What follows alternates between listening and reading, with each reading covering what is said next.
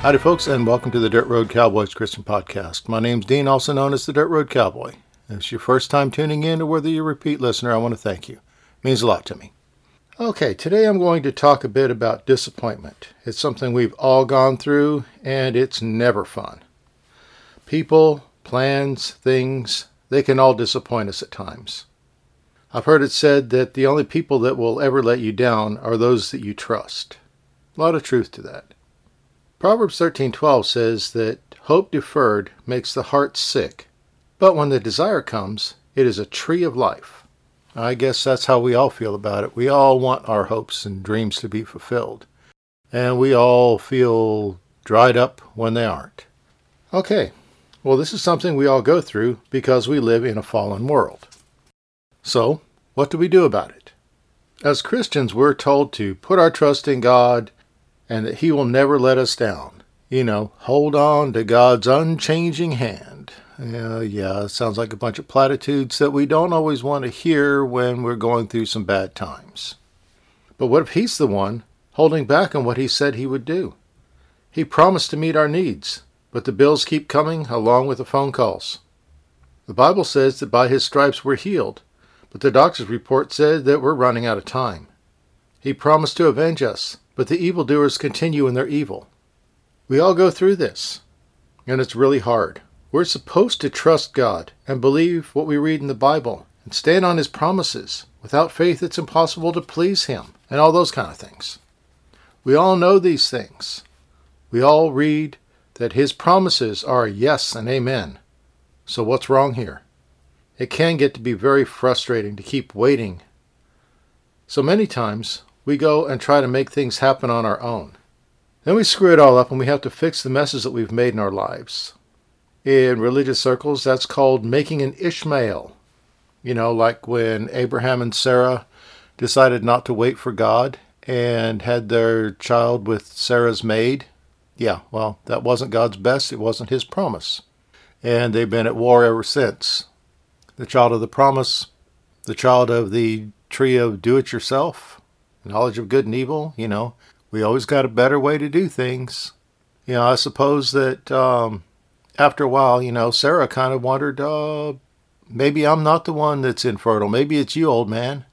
And then found out that, okay, well, it wasn't the old man after all. Abraham was still able to put out babies, so Sarah was probably feeling pretty bad about herself, too especially when the maid kept rubbing it in that she could do it and her master couldn't. But anyway, that's what's referred to as making an Ishmael, doing things on our own, doing it our way instead of God's way. There are times that through our own actions, we get so far off course that it takes God a long time to redirect our lives back on course to receive His promises.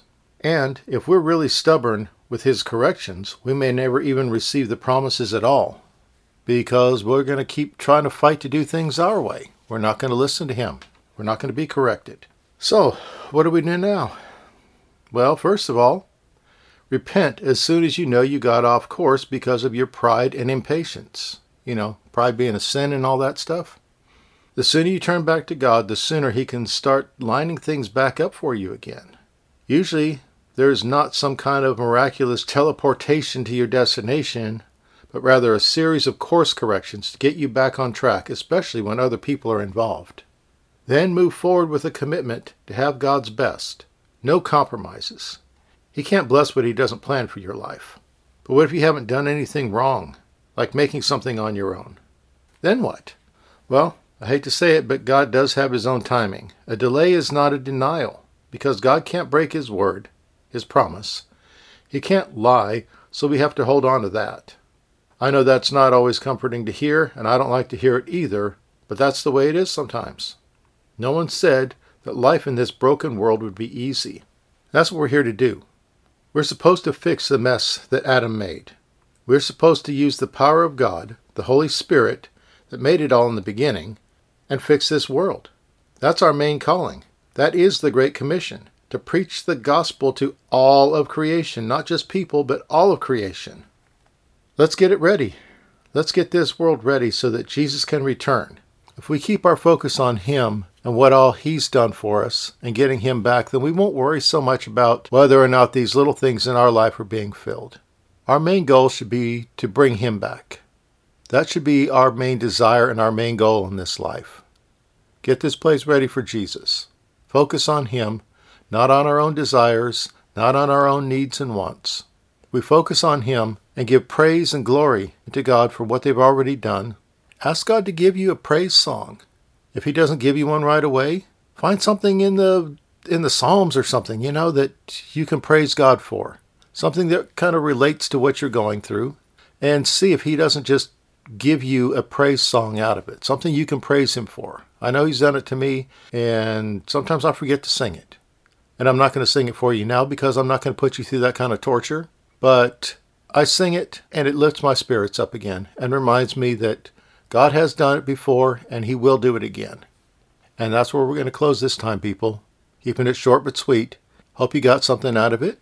And I pray right now that God will open your heart, open the eyes of your understanding to see where you may have missed it, to show you where you need to repent and come back to Him, and to lead you in the next steps in your course correction. And I ask it in Jesus' name, amen. All right, folks, I'll be back again in a couple weeks. If you want to find out more about me, you can visit my website at www.dirtroadcowboy.com. Find out information about me, things I'm up to, and yeah, you can get some contact information there too. All right, until next time, this is the Dirt Road Cowboy signing out. Bye, y'all.